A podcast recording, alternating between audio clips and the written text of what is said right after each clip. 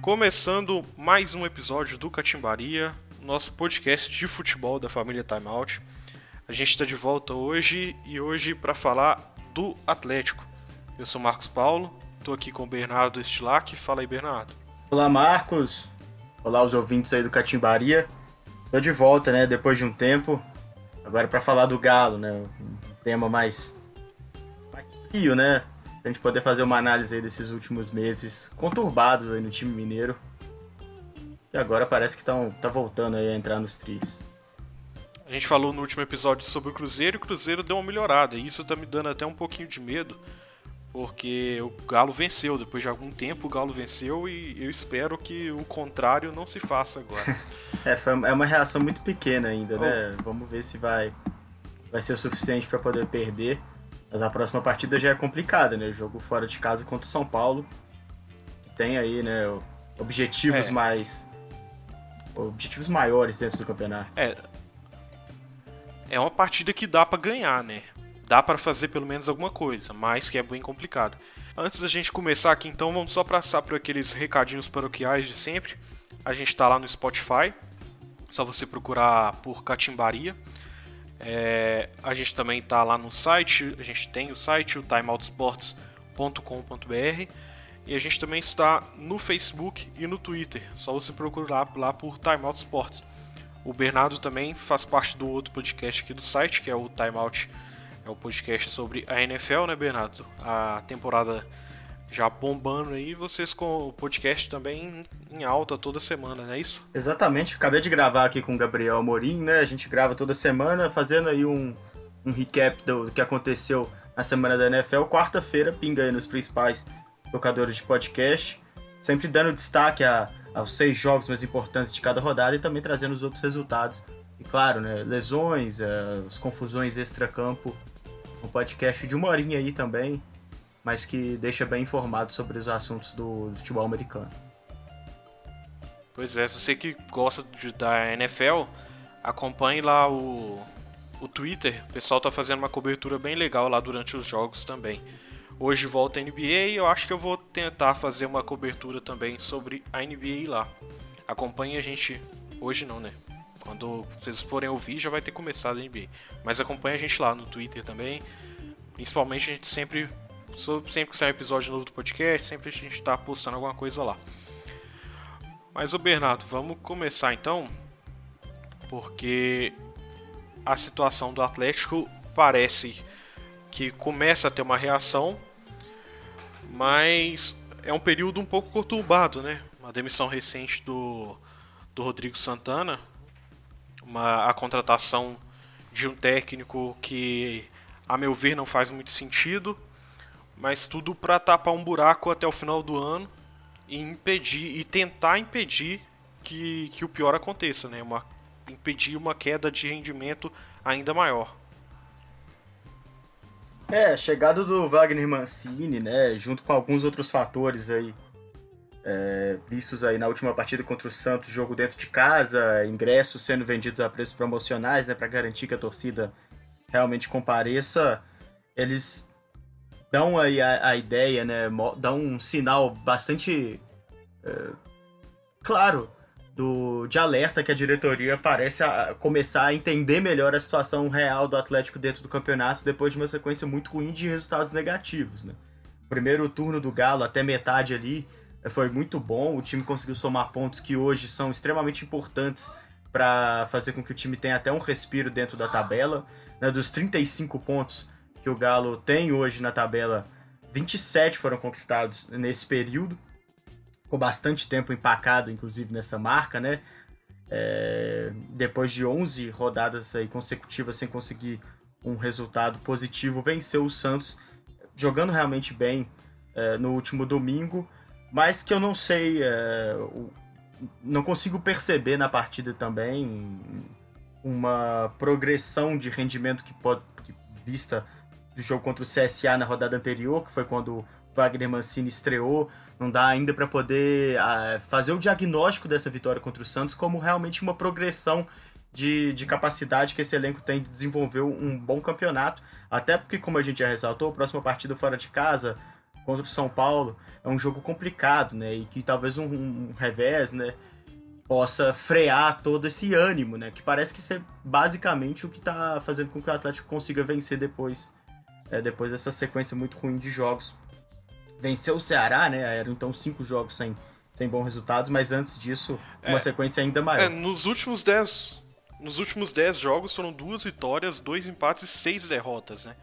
E e você falou dessa questão aí dos 27 pontos no primeiro turno. E o, até, o, até a parada para a Copa América foi algo assim que surpreendeu todo mundo, né?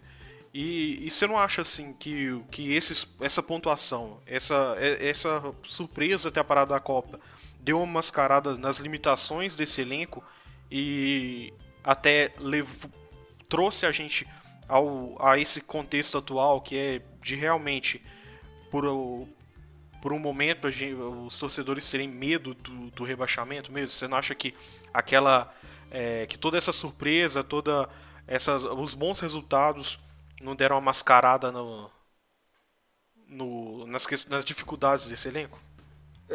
Eu acho que pode ser sim no sentido de que o, o, o Galo não conseguiu evoluir o seu sistema de jogo para responder às dificuldades que os outros times poderiam representar para o time, sabe? É, era um time que estava conseguindo jogar de forma mais veloz, né, apostando bem nos contra-ataques, mas que talvez os, os confrontos até ali tinham favorecido esse tipo de, de, de proposta de jogo, né? E a parada para a Copa América, sem dúvida, ela não foi utilizada para poder fazer o Galo conseguir jogar de formas diferentes e tentar esconder as deficiências desse elenco, né? Que eu acho que é criticado de forma exagerada. É, em alguns momentos, assim. É, não são todos jogadores ruins, mas são jogadores que precisam entender melhor, é, e aí eu acho que nisso pega o lado do treinador, é, como que o jogo pode funcionar, né? E aí tem um outro problema do elenco do, do Galo, né, que, que são jogadores que têm um, são, oscilam muito de rendimento. Acho que não cabe aqui falar que é, isso é qualquer tipo de problema de, de, caráter ou de falta de vontade de entrar em campo, mas são nomes como Elias, Fábio Santos, o Casares, o Otero, que depois que voltou demorou para poder conseguir entrar em boas condições, o Tiará, o Ricardo Oliveira. O Ricardo Oliveira, nesse ano né, todo, a gente não pode dizer que ele oscilou, ele teve muito mais momentos ruins e momentos ruins muito duradouros. Mas o resto, eles oscilam muito. É, mas o Ricardo. Ah o Ricardo tem uma outra questão que é do, do, ano passado a gente pôde observar isso e esse ano eu acho que é uma coisa que se repetiu. O Ricardo no início do ano ele veio muito bem e de repente eu acho que ele começou a sentir a parte física. Até porque é um cara de 40 e poucos anos já, né? 40 e poucos, não, 39 eu acho, né? Então é um cara que já tem uma parte física um pouco mais pesada e começou a sentir isso com o decorrer da temporada e aí vem aquela queda de rendimento. É, não, eu acho que isso, isso tem um, um ponto, sim, sem dúvida. É...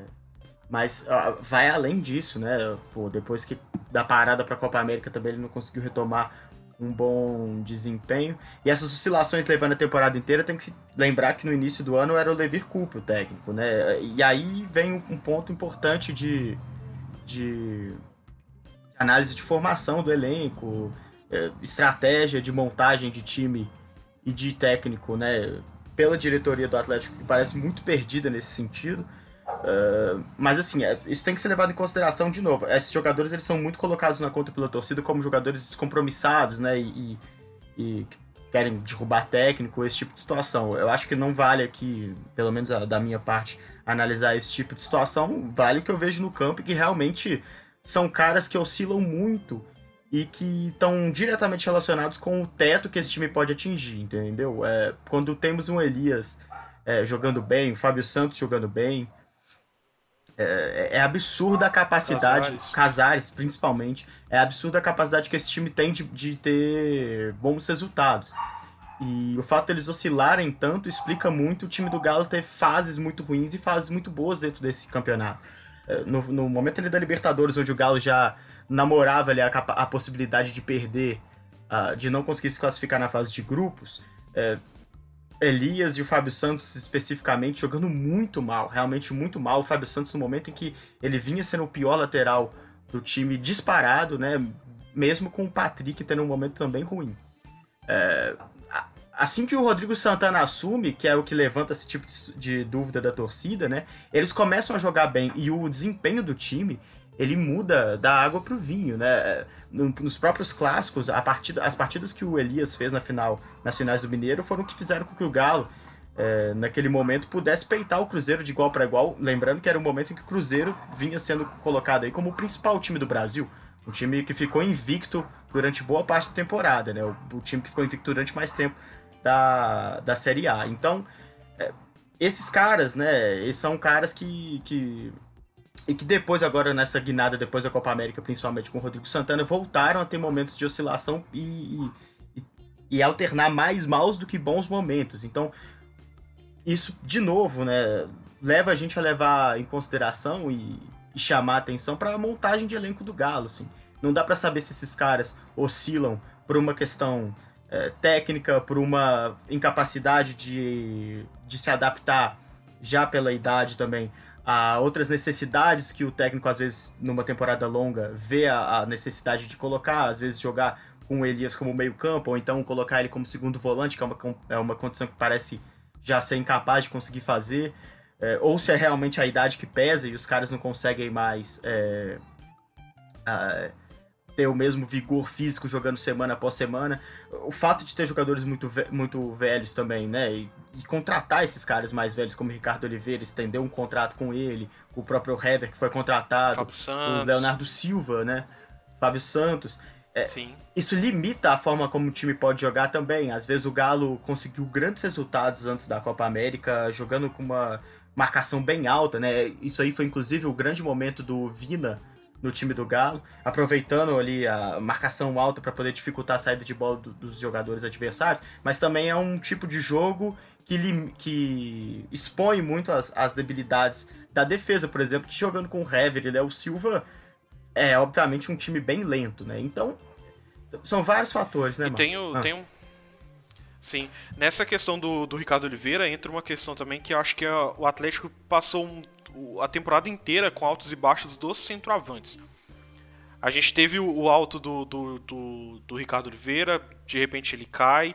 Aí a gente tem a ascensão do, do Alejandro, e de repente o Alejandro cai de rendimento também. E agora você tem o de Santo, que é quem cumpre melhor a função, mas não no sentido de fazer gols, que o de Santo não tem feito gols. Mas sim no sentido de, de ocupar espaço e talvez de, de articular o jogo ali na frente, né? Coisa que. Porque gols mesmo ele não tem feito, mas como ele tem cumprido a, o, o, papel melhor que. que que Alejandro e, e, e, Ricardo Oliveira tem sido o titular. É, essa situação foi bem curiosa mesmo, né? O Ricardo Oliveira vinha jogando mal, perdeu o espaço para Alejandro. O Alejandro fez gols, né? Apareceu bem no primeiro momento. Mas assim, era claro a deficiência técnica do Alejandro não, não, permitiria que esse momento se perpetuasse durante muito tempo, entendeu? Acho que faria sentido ele uhum. ganhar a vaga ali naquele momento, mas é, é, é um ponto importante do Galo, né? Ele precisava conseguir enxergar esses bons momentos como um, um momento de calmaria onde o, o, elenco, o treinador conseguisse, ao mesmo tempo que aproveitava o bom momento desses jogadores, tentar elaborar estratégias para poder fazer com que quando o momento ruim chegasse, e ele chegaria pelo histórico de oscilação desses caras, é, tivessem estratégias ali é, já prontas para ser colocado em prática. E, e, o fato de que isso não aconteceu faz com que os momentos ruins fossem grandes tragédias, né? E que durassem muito tempo. Isso acabou fazendo com que o Rodrigo Santana caísse. O Alejandro, de repente, perdeu a vaga pro, pro Papagaio, que não vinha jogando nunca, né? E, e de repente o Galo começou a jogar centro, centroavante, que mostra uma certa... É, é bom quando o time consegue variar de formas de jogo, mas o do Galo parecia ser sempre uma tentativa de fazer o, o time jogar diferente, mas sem pensar exatamente. É, é e, variava por falta de opção, feito. né? Variava por falta é, de opção. É, não era por uma. por. por, por opção, exatamente. E.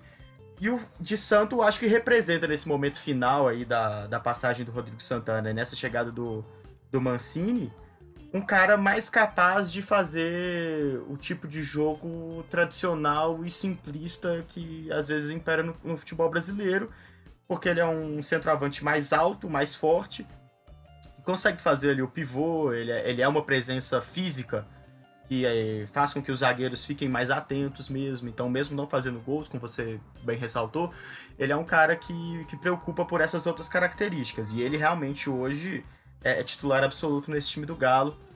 Uh, mais, mais por essa ausência né, de, de outras ideias de se pensar o jogo, de, talvez de uma forma mais dinâmica, e as limitações que os próprios jogadores impõem à possibilidade do Galo jogar de outras formas, do que do que por grande mérito dele, né? Porque desde a contratação eu, eu achei o de Santo é, muito estranha, né? A contratação de um cara que tem, tinha 32 anos e 32 é... gols na carreira. Não era bem isso, mas é próximo disso, né?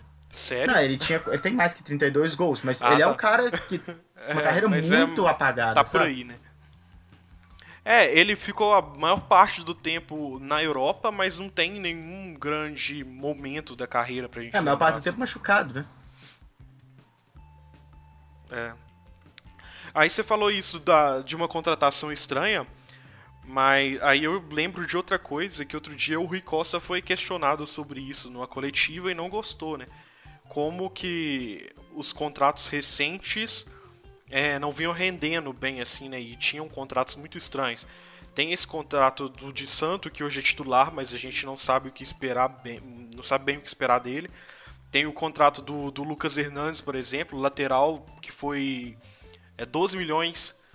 E até o, assim, não, não é nem, nem o reserva do Fábio Santos, e o Fábio Santos vem num, num momento assim que não empolga. É, o Lucas Hernandes, só antes de você terminar, a gente pode falar dele depois. Mas um jogador absolutamente fraco. Inacreditável. É, ele, inclusive, tem Sim. perdido vaga pro, pro Hulk, né? Da base. Era um cara que nunca era cotado para ser titular, reserva do Fábio Santos, né? O Fábio Santos machucava, aí botava Guga na direita, Patrick na esquerda, e de repente o, o Hulk volta a ser cotado pela total inoperância que o Hernandes mostra no, no, time do Atlético. Ele já teve chance suficiente para a gente poder falar isso dele. Talvez ele consiga melhorar, seja só uma fase de adaptação, mas parece ser muito, muito, muito fraco mesmo, sem qualquer noção do que, do que tá acontecendo dentro do campo. Não é só um cara que não consegue apoiar. Ele marca muito mal, toma a bola nas costas, não tem vigor para disputar as bolas mesmo quando ele consegue se posicionar bem. Essa contratação dele é inacreditável, não dá para entender onde é que o Galo foi buscar um cara desse, sabe? no Penharol, né? Não, e quando ele veio, ele veio com status lá em, em alta, né? Tipo, status muito alto. Tipo, se falava muito bem dele, ele até pela por atuações do Penharol, mas parecia aquele jogador que tipo assim, o pessoal vê um, dois jogos e, e contrata o cara porque ele agradou em um, dois jogos, sabe? É, não, não dá para entender. Realmente. Aí, tipo, você tem a contratação do, do Wilson também, que por mais que, como diz, ah, Vitor machucado, Clayton, que, que hoje é o titular na seleção, você tinha o Wilson machucado, mas, pô, velho, você precisava mesmo buscar o Wilson. É um cara que tava machucado, já, já tem. É, é um tampão também, né? Mas. Sabe, será que mesmo que precisava? Que velho, o Wilson aqui é, o tem Wilson sido um é, chamagol. É mais emergencial, né? É, porque aqui ele tem sido um chamagol do caramba. Né? É, fraco, goleiro, fraco também. É, então, mostra uma certa. É porque o que parece que é feito nesse tipo de montagem de elenco do Galo, é... e aí eu acho que excede, né? A montagem de elenco e entra na, na lógica de contratação de treinadores, de planejamento de futebol. E Primeiro ponto é a, a, a, falta de transparência e a falta de, de presença de espírito dessa diretoria.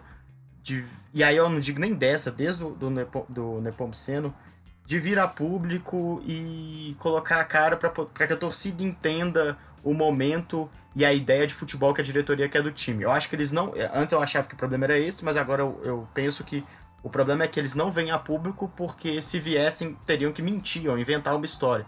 Porque nunca teve ideia de jogo nenhuma. Eles vão fazendo contratações. É, eles, eles, parecem não saber o, o que estão fazendo. Não, é, eles vão fazendo contratações meio a esmo, assim, sabe? Troca de, de diretor de futebol, diretoria de futebol é muito constante.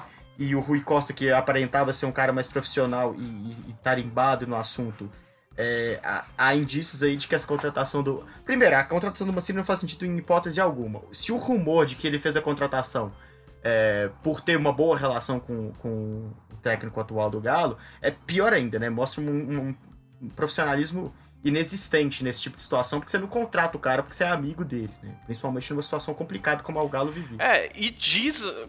É, mas é amigo, mas assim, na época da Chape, eles chegaram a sair no braço, né? Na época que os dois É, eu, não, eu não, não, não conheço a história tão a fundo, né? Mas, pô, sabe, hum, é um pouco complicado de analisar. E eu digo isso no sentido de que, na época, desde a época do, do Aguirre, do Roger, é, vir a público, né, e falar para a torcida é o seguinte: não, o nosso projeto com o técnico X é esse, ele precisa de um tempo X para conseguir colocar o seu projeto. A gente tem algumas condições para que ele continue no cargo.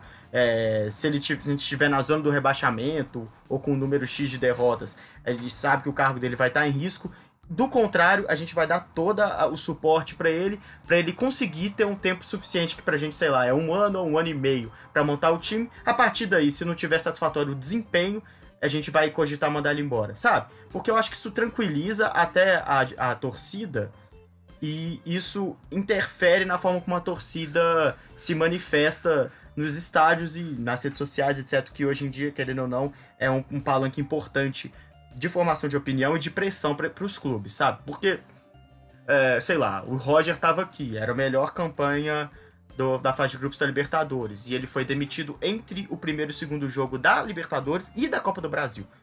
O resultado foi que o Galo foi eliminado dos dois. Não dá para entender, e na época a torcida tava pressionando bastante, mas eu acho que se a torcida tivesse um direcionamento, tipo, olha só, a gente tá fechado com o cara, ele vai ficar aqui até o final do ano, independente do que aconteça a galera ia ter que apoiar, entendeu? Ia ter que abraçar o cara. A torcida fica muito é, sem guia, sem uma orientação para poder. Até para cobrar o time, entendeu? Se vai cobrar o rendimento, se vai cobrar que o cara tenha que sair. Sim. E eu acho que os caras da diretoria não fazem isso, não por falta de culhões ou capacidade de dar a cara, como às vezes a torcida cobra, mas por, por inoperância mesmo. Acho que eles não, nunca contrataram ninguém nem jogador, nem técnico, nem comissão técnica pensando no projeto. Eles contrataram porque era o que dava para fazer na hora. E demitiram por eu isso também. Eu acho que tem um negócio. Eu acho que tem um negócio que mostra bem essa definição da, da diretoria do Atlético, é o seguinte. A diretoria não sabe o que faz, não sabe o rumo que vai tomar é, na direção do time. Assim como o Wagner Mancini, que é o atual técnico contratado como um tampão, a gente pode dizer isso, é o tampão. Por mais que o Rui Costa hoje venha a público dizer que não está procurando um, um, técnico, que o técnico do Atlético é o Wagner Mancini, mas a gente sabe que ele é um tampão. É, ele também não sabe o que quer da carreira. Ele não sabe se ele é técnico, ele, ele não sabe se ele é gerente de futebol, se ele é diretor de não sei o que. Ele não tem noção do que ele quer ser no futebol, assim como a diretoria do Atlético é, também não tem sabe. isso também. E, e a gente estava falando do, do Rui Costa, tem uma coisa que é, tipo assim, esse elenco, se a gente pegar e for analisar, a gente pode. Há quem diga que o Rui Costa não participou da formação desse elenco, porque o Rui Costa chega em abril. Então o elenco já tinha uma base. Mas é aquela coisa, já dava para ter feito bastante coisa, até porque ele, a parada da, da Copa América, por exemplo, ele pega. E as contratações que ele traz são bastante duvidosas. Eu acho assim, é cedo para poder colocar essa culpa nele sim. Eu acho que ele merece as críticas, obviamente, pelas contratações que fez, não pelas que deixou de fazer. Talvez pro ano que vem, com outro técnico, né? E, e com mudanças substanciais nesse time do jeito que tá. Ele. ele porque também é a mesma forma como técnico, né? Eu acho que o trabalho dele precisa de um certo tempo para poder ser mais bem avaliado. Mas É... Claro, merece ser criticado, né? Mas não com, com peso de outros, outros caras que tiveram mais influência na formação desse time. É, talvez seja o grande momento do, do Galo, né? Agora fora da Libertadores, de rever algumas questões que eu acho que tem complicado a, a, gestão desse time nos últimos anos, que é não conseguir sair da sombra dos anos vitoriosos de 13 e 14. Pode botar o 15 e 16, né? também quando o Galo foi vice-campeão brasileiro 2015, vice da Copa do Brasil 2016. É, tem muita dificuldade de sair disso, né? As renovações contínuas aí, a conta gotas do Léo Silva explicam muito isso e o Galo vai acabando por queimar um ídolo de forma triste mesmo ver o Léo Silva em campo ainda. E, e, ele é um dos grandes zagueiros ainda do Galo, isso é que é o, o problema, né? Sim, isso é, é o problema. A contratação do Hever que para mim não faz e, sentido. Você é, tem de outro lado a torcida até hoje. É, eu ia falar isso, mas você tem até hoje a torcida também pedindo a volta do Leandro Donizete. Leandro Donizete, a torcida mostra ele treinando no clube lá, é, voltando de, de lesão, e a torcida acha que tem que contratar o cara, que é ele que vai resolver. Então, é, acho assim, a torcida também ainda tem uma dependência. Ah, mas a torcida tem que né? ter, né, cara? Até porque foi a época, a época vitoriosa recém. É, mas a galera. É, mas a galera precisa entender que esses caras já têm.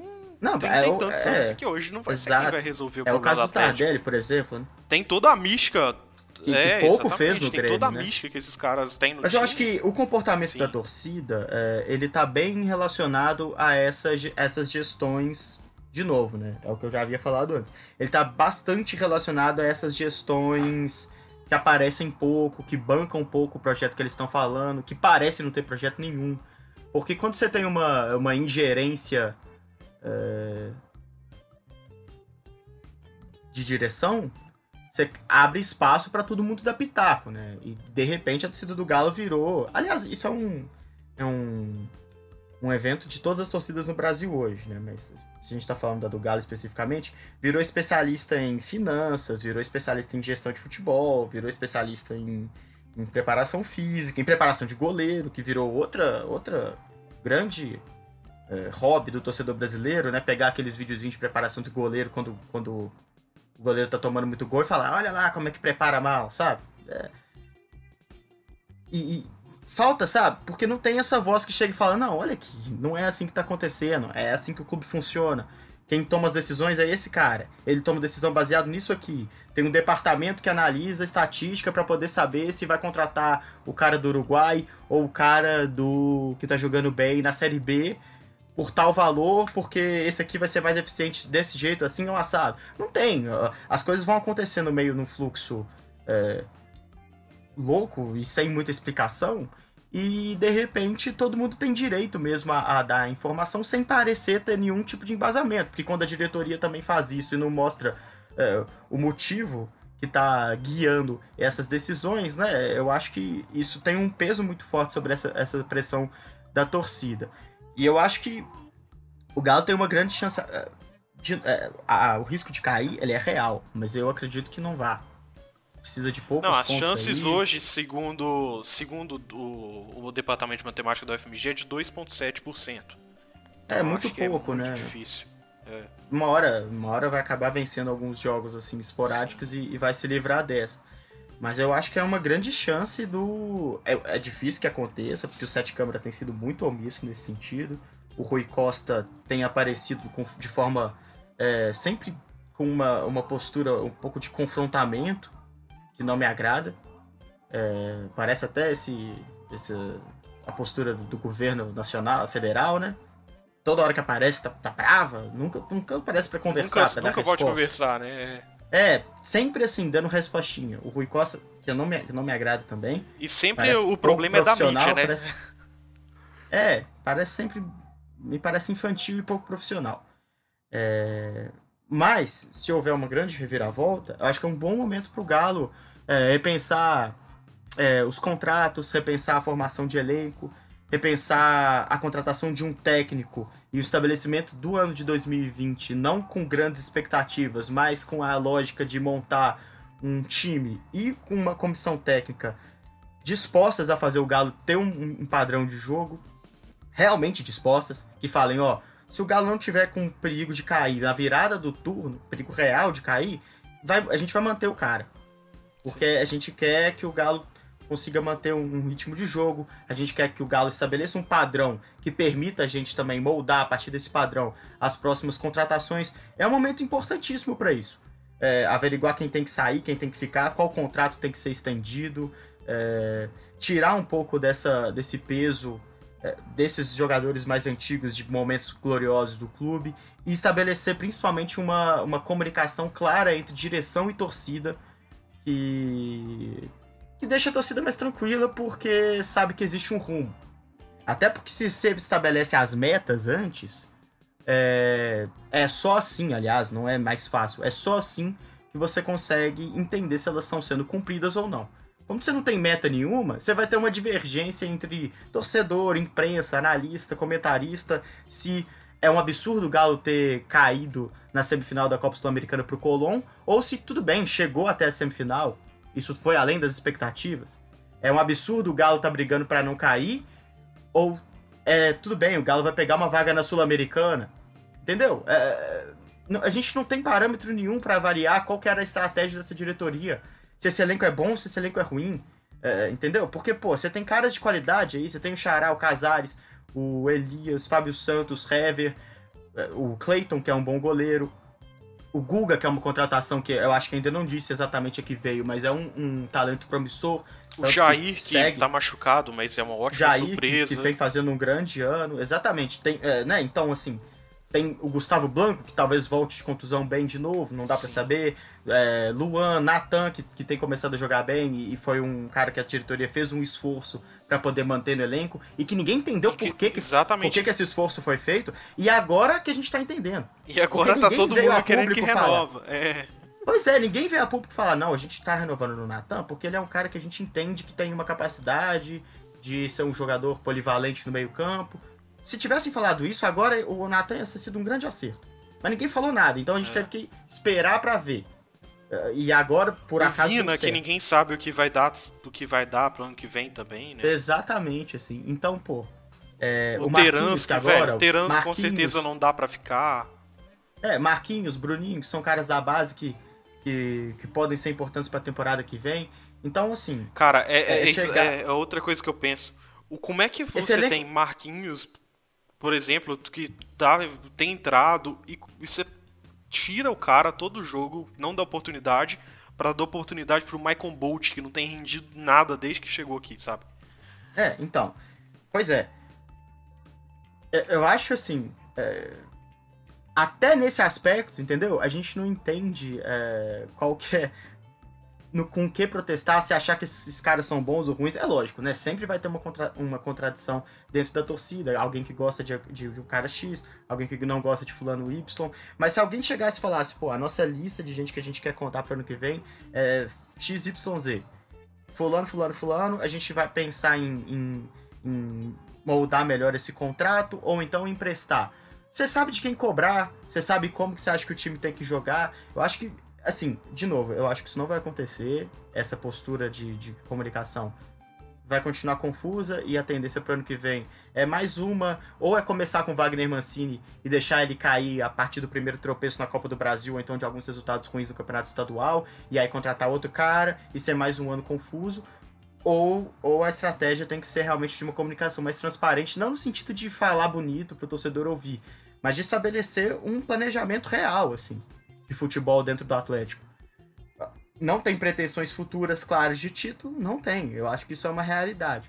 Mas que pelo menos a gente consiga entender que existe um processo acontecendo, se é que ele existe, né? Eu acho que é o grande problema do time do Galo aqui. Vai ser mais um ano, a minha previsão para esse ano é um ano de meio de tabela e passando um sustinho aqui, tendo uma alegria ali, né? Uma, uma possibilidade de chegar à final da Sul-Americana, um bom momento no início do campeonato. Foi um momento que o torcedor do Galo estava bem, ficou feliz aí depois um perigo para não cair, agora uma certa tranquilidade. Nada de, de muito real e concreto, assim como o próprio planejamento do time. Não tem nada de muito real e concreto. Você não sabe se o Rodrigo Santana vai ser mantido até o final do ano e vai ter uma reunião com ele para poder ver o que, que, ele vai fazer, ou se vai chegar o Wagner Mancini, ou se vai chegar o Cuca que caiu. Aí, aí Kelma caiu também.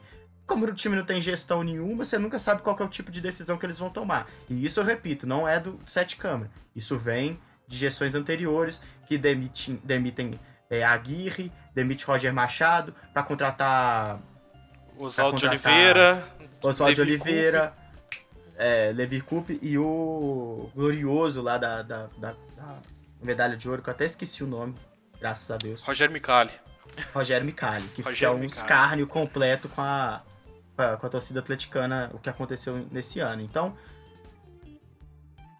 exige, assim, uma mudança clara de, de, de, planejamento e, principalmente, além do planejamento, de, de comunicação com a torcida, para poder criar um clima de compreensão é, dentro, dentro do clube e que o time consiga é, consiga realmente crescer num, num contexto mais harmonioso, mais tranquilo, né? Porque as, os protestos de torcida do Galo esse ano é, é tipo é, manifestação de junho de 2013, sabe? Ninguém sabia muito bem o que queria, mas queria fazer barulho. E eu acho que entra de novo, Sim. é exatamente esse um é. ponto também, desses, dessas manifestações que têm sido coibidas pela diretoria do Galo, numa manifestação absurda de autoritarismo e, que não tem espaço para discussão. A diretoria mandar tirar faixa mais e camisa. Uma, mais uma vez, muito parecido com o governo federal. Também. Não pode, não tem, não tem discussão, não tem espaço para conversa em relação a essa decisão. Tá errado e ponto. Mas eu também vejo muitos problemas com as, com as manifestações, com o teor das manifestações. É, dito tudo isso que eu disse sobre o, o, essa atual direção, eu acho que o, a, o choque aí, né, essa, essa gestão de gastos, de austeridade, ela é absolutamente necessária. A gente está vendo o que aconteceu no Cruzeiro durante esse ano todo e parece que a ficha não caiu para o atleticano, que isso aí não é porque o Cruzeiro é, é, todo mundo no Cruzeiro é mau caráter. Tem muita gente lá que é. Mas assim, tem muito de uma administração que gasta dinheiro que não tem, que inflaciona a dívida do time e que é o que o Galo tá tentando é que o Galo tá tentando não fazer. E isso eu acho que tem que continuar assim. Tem que diminuir as expectativas por algum tempo para que depois a gente consiga é, crescer de novo. O, o, Flamengo é um exemplo disso. Só que o Flamengo tem um, uma arrecadação infinitamente maior que a do Galo. Então talvez Sim, a austeridade é. aqui tenha que ser ainda mais, mais severa. Isso eu acho que o Sete Câmara faz bem. Só que ele também nunca bota a cara a tapa de virar e falar assim, ó, oh, gente, eu tô fazendo isso por isso, isso e isso. A conta é essa, tem que fechar no final do ano. A, a torcida não entende porque não aparece. Agora eu vejo problema nessa, nessa, nesse tipo de protesto dentro do Galo. Eu vejo um certo oportunismo, eu vejo um certo é, descontentamento pouco embasado no sentido de diretoria. É, então, que, que é mais uma vez fomentado pela falta de transparência da própria diretoria e que além de não falar nada, proíbe que os outros falam, né? Aí é muito complicado. É, e, e, não é de hoje, na época do, do Alexandre Galo teve o, mais ou menos a mesma coisa, de torcedor protestando e, e a diretoria mandando tirar a gente do, do estádio, né? É, e fazem, né? E, e tem pouca repercussão dentro da imprensa tradicional, que é um outro problema, né? Esses caras, eles acabam tendo pouca voz. Repito, tirar os caras do campo é inacreditável, tá completamente errado, mas repito também que acho algumas dessas manifestações perigosas para o clube e, e, que a diretoria tem que se manifestar antes de que isso ganhe um tamanho maior tamanho do que a é do que, do que o clube possa aguentar, entendeu? E, e, e uma ingerência é pior do que esse gerenciamento mal feito. Entendeu? E é o risco que a gente corre, que o Atlético corre agora.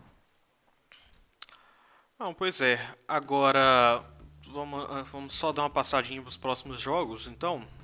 Os próximos jogos Atlético, o Atlético pega o São Paulo fora, a Chape em casa, Fortaleza fora, Goiás em casa e aí vem o clássico contra o Cruzeiro. Então são jogos assim são Paulo é um jogo bem difícil. Fortaleza, eu sinceramente não sei o que esperar do, é, desse jogo.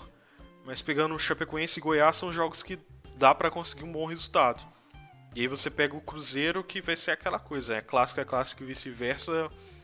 E cinco jogos para frente não dá para saber o que, que o Atlético vai estar tá querendo, o que o Atlético vai estar tá, é, apresentando e muito menos o que o Cruzeiro vai estar tá apresentando, né?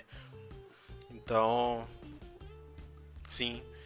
Então são cinco jogos aí que a gente pode esperar bons resultados, também pode esperar dificuldades, mas que é para torcer e buscar, principalmente nesse momento, o que a gente quer buscar é a permanência. Né? Não dá para esperar grandes coisas desse time. Nesse momento não, né? Não que nesse momento não dá para esperar grandes coisas. É, passada a, a, Passada essa nossa análise um pouco mais. Não vou dizer. Curiosa, né? Assim, uma passagem mais. Mais crítica e analítica do momento do Galo, pensando é, em questão de diretoria, montagem de elenco, desempenho técnico, o que, que pode vir com o desempenho técnico do, do, do, Wagner Mancini, eu acho que essa sequência de cinco jogos que você falou, ela é extremamente importante para o torcedor, no sentido de que torcer para futebol não é uma, uma, uma, uma atividade que precisa ser tão é, materialista ou então objetiva, rígida. Né? Pô, porque se você parar pra pensar, são muito poucos os times que chegam no final do ano campeões, né? E, e se esse fosse o grande objetivo é, de tudo, não faria sentido ter tanta gente torcendo pro futebol assim. Então, o legal, o gostoso de torcer, aí falando como torcedor, é viver o momento pré-Copa América que o Galo tava bem e, fantasiar um ano de pelo menos Libertadores no ano que vem. É, viver o mau momento do Cruzeiro também, mesmo que não caia, mas enquanto tava ali, faz parte da rivalidade, faz parte do futebol. É aquela coisa do, do Guimarães Sosa, né? Que o Real não tá nem na saída nem na chegada, ele tá no, no meio da, da, travessia, no meio do caminho. E eu acho que é isso que significam esses cinco jogos pro Galo agora. É, analisar o, o, o, quanto o Galo pode conquistar de pontos para poder ficar tranquilo, para chegar num clássico que pode ser uma, um grande jogo do ano para os dois times, né? Porque pode significar para o atleticano uma vitória que afunda o Cruzeiro na zona do rebaixamento, ou para o Cruzeirense uma vitória redentora de, de escapar desse, desse momento terrível e, e respirar mais tranquilo pode, até o final do campeonato. E pode então, dar ânimo para os jogos finais, né? principalmente. Exato, é, bicho, é, eu acho que falta, tá faltando um pouco isso na, nas arquibancadas, sabe? É... Não pensar, ah, venceu do Santos, mas se tivesse vencido tal e tal, tal outro jogo, é, estaria muito melhor, estaria disputando é, a, pra, pra entrar na Libertadores, só tudo bem, estaria, né? Mas às é, vezes não, acho que não, não cabe tá, exatamente né? só essa análise muito crítica. Esses cinco próximos jogos, é, acho que podem responder por que, que a gente gosta disso aqui, por que a gente tá falando isso aqui e por que, que tem alguém ouvindo, né? Pô, não precisa de, de ser tão analítico o tempo inteiro. Dito isso, depois de tudo que a gente já falou, né? Sim. Acho que cabem as duas análises nesse, nesse, nesse caso. Pois é. Ô Bernardo, acho que a gente vai ficando por aqui então. Beleza. Podcast um pouco mais curto. A gente já falou bastante, mas acho que a gente deu uma passadinha por praticamente tudo. Não, não tudo, né? Mas os principais assuntos do momento é, e do ano do Atlético. Certo. Bernardo, vamos lá obrigado. que agora tem semifinal de Libertadores, né, mano? Ah, velho, vai me desculpar, mas eu vou pra NBA, tô com abstinência já. tem, tem Raptors e. Pelicans. Pelicans agora. Mais tarde tem Lakers e Clippers. Não, hoje vai me desculpar, mas NBA me chama. Não, beleza, a gente vai ficando por aqui. Então, Bernardo, muito obrigado pela participação. Volte sempre. Valeu, Marcos. Prazer. Pessoal, daqui 15 dias a gente está de volta. Muito obrigado e fiquem com Deus aí. Tchau, tchau.